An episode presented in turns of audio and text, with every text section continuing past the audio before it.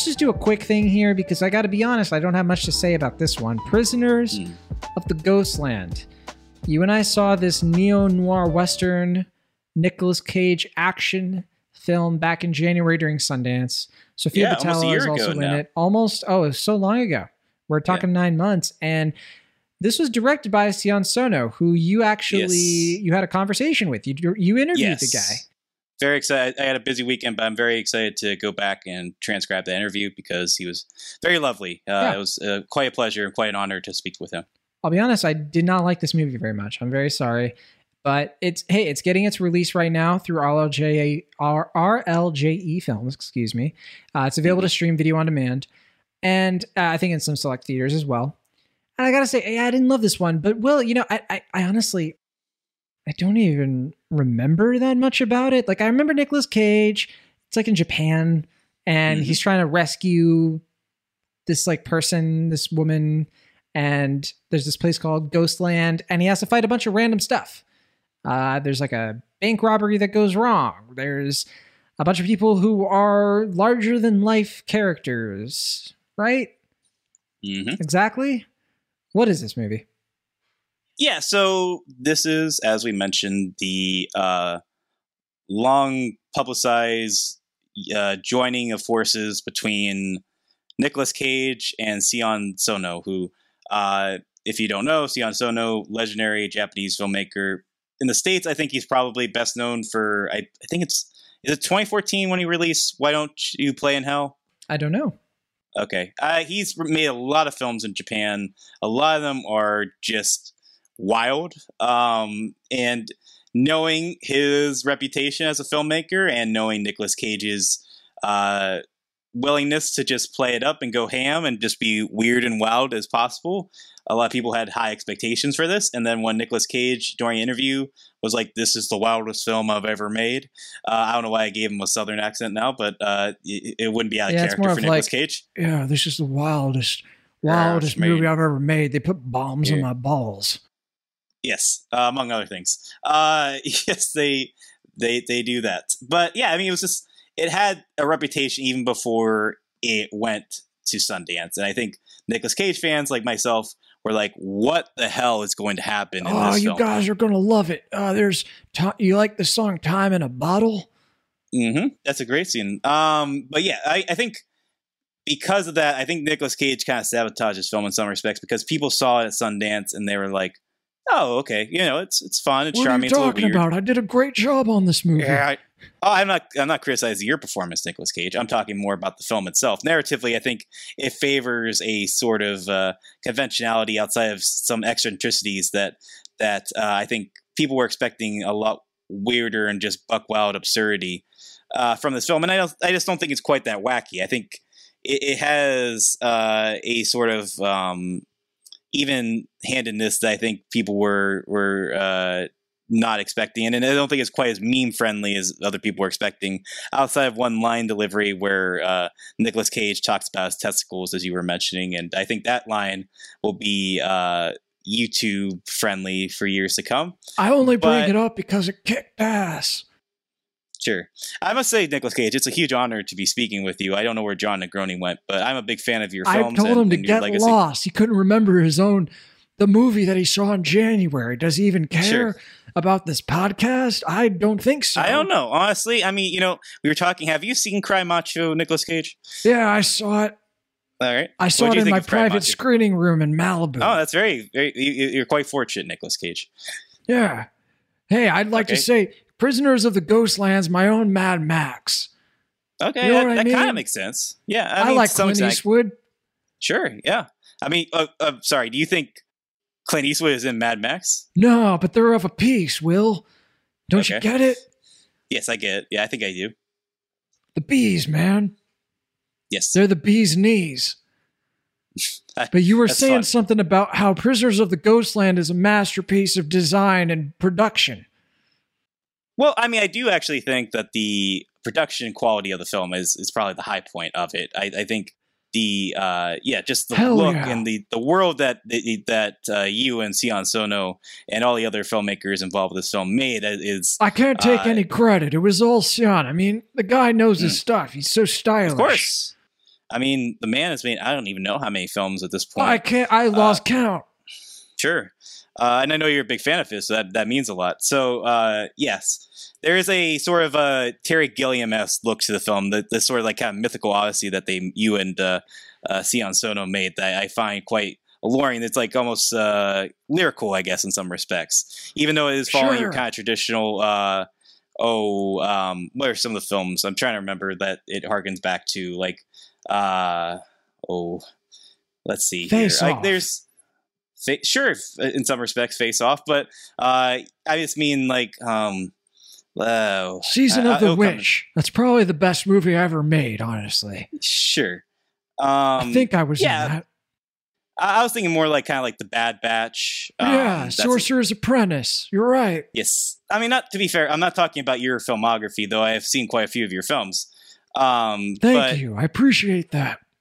Anyway, I I don't know where I'm going with that. Uh, what I was trying to say is, uh, I think even though the story itself kind of has your your kind of weird like vigilante s type thing, I I think it, it's more about the um, if you if you pardon me me saying so, it's more about the qualities around the film outside of your performance that stand out more than you. I think you you play the part as to be expected, and, and you do your caginess to its full caginess, but it's more about the oddball kind of side characters, the production design, as we mentioned, the art direction, uh, just the just the general sort of weird world building that uh, Sion Sono seems to be interested in. I think he could really care less about the story. It's just a means to an end, and it's just about building this weird world and kind of saying what he wants to say within it that that is of uh, of importance here. And I think ultimately that's more fun and interesting than the the main plot ultimately, which is like I said, kind of a means to an end. But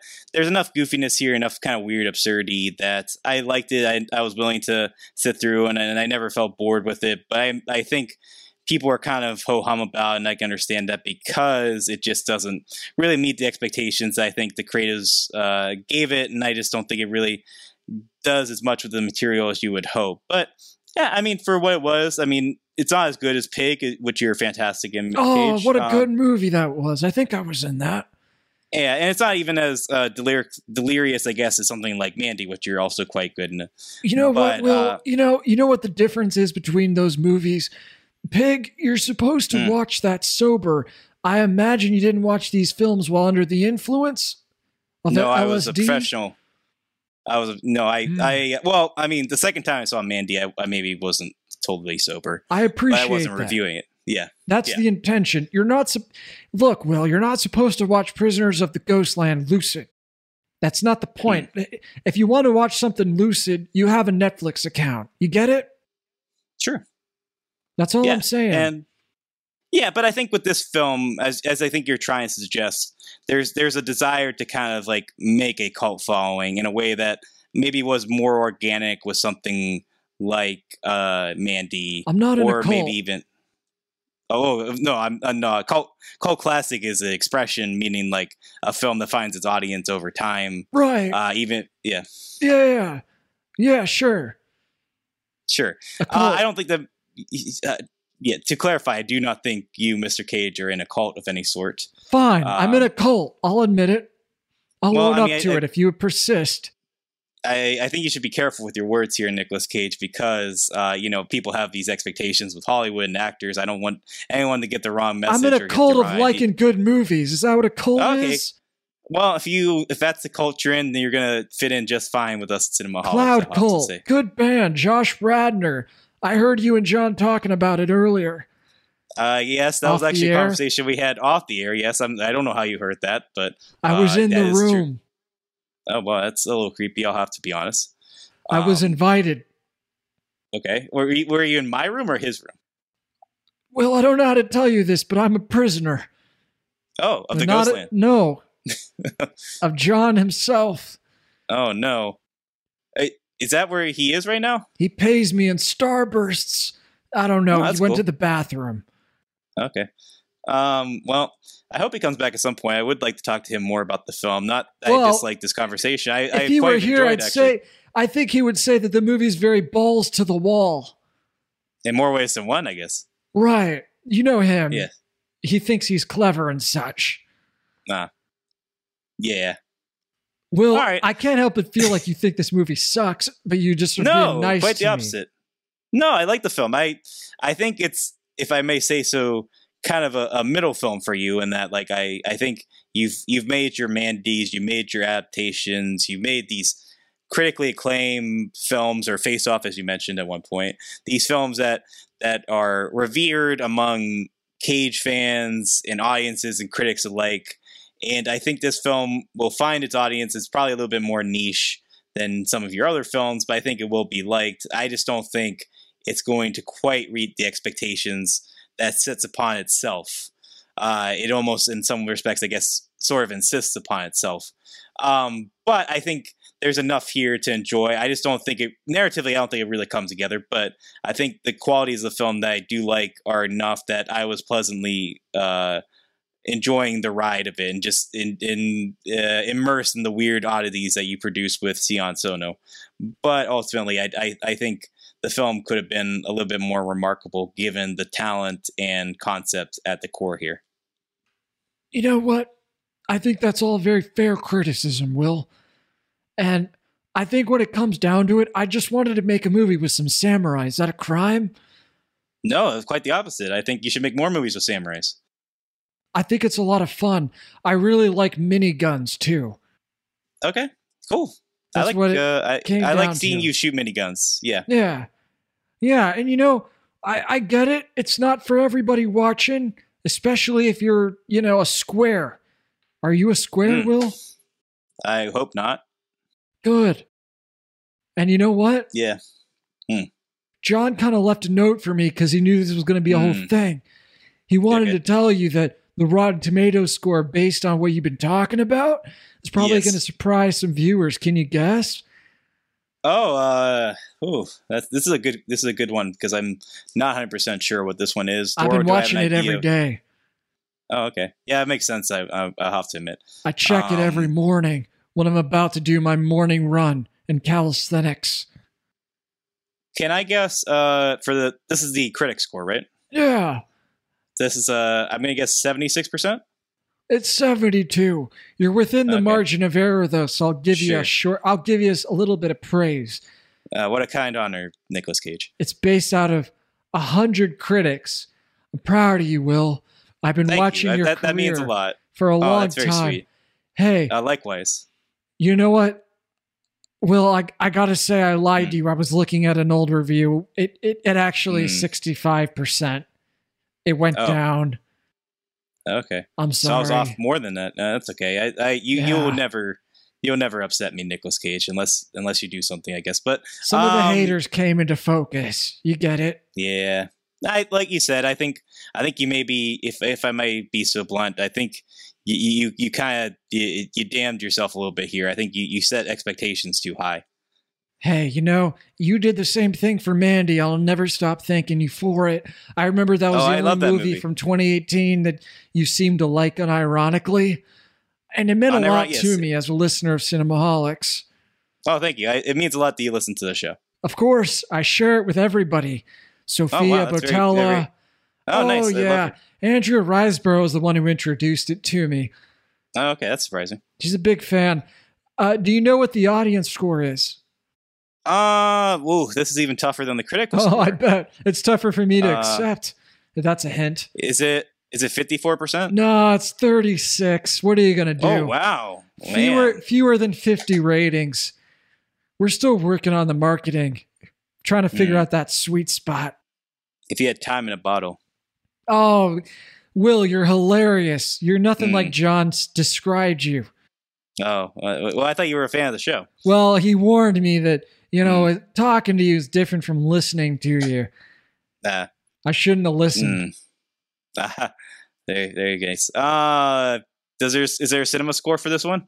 There's not that I know of. If there is, I don't want to know. They wouldn't Mm. get it anyway, wouldn't they?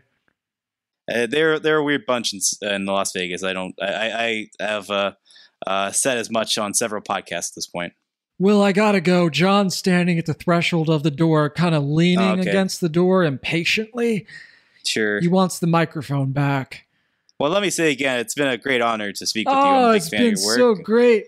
You're one of the Yeah. angels from City of Angels, Will Ashton. Oh, that's very sweet. I don't live in Los Angeles, but I like to think so. That's a very kind compliment. you don't have to. Yeah. I heard what you were talking about earlier about being Catholic, so close enough. Mm, yes, true. Well, very that's very nice of you. Thank you for making the time to speak with us, and I hope this pleasure comes again at some point. Uh, well, he's already gone. Sorry. Oh, yeah, Hey, I've Oh, never well. seen him that excited.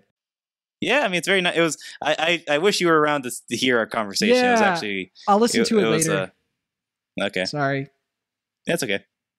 It's not a, hey, I kind of heard it from the other. He's very loud. He's he's an outspoken fellow. Yeah. He, he was talking differently. He had like his work voice on when he was talking to you. Like he sees it, Yeah. saw it as a job. So I'm, you know, Hmm. he sounds different. This. Uh, uh, you think you're gonna get angry notices from your fiance about this whole bit? Very possible. Sure. she she never was supportive of him moving in. So Yeah. that Honey, is this a is this a Oscar-winning actor Nicolas Cage in our in our house? yeah. Can you explain or not? Um, I guess that's it for our show.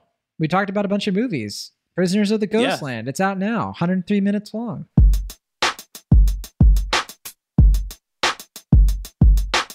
Thank you so much for listening to our show. Be sure to subscribe to Cinemaholics on your favorite podcast app of choice or find us on YouTube. See you all next time.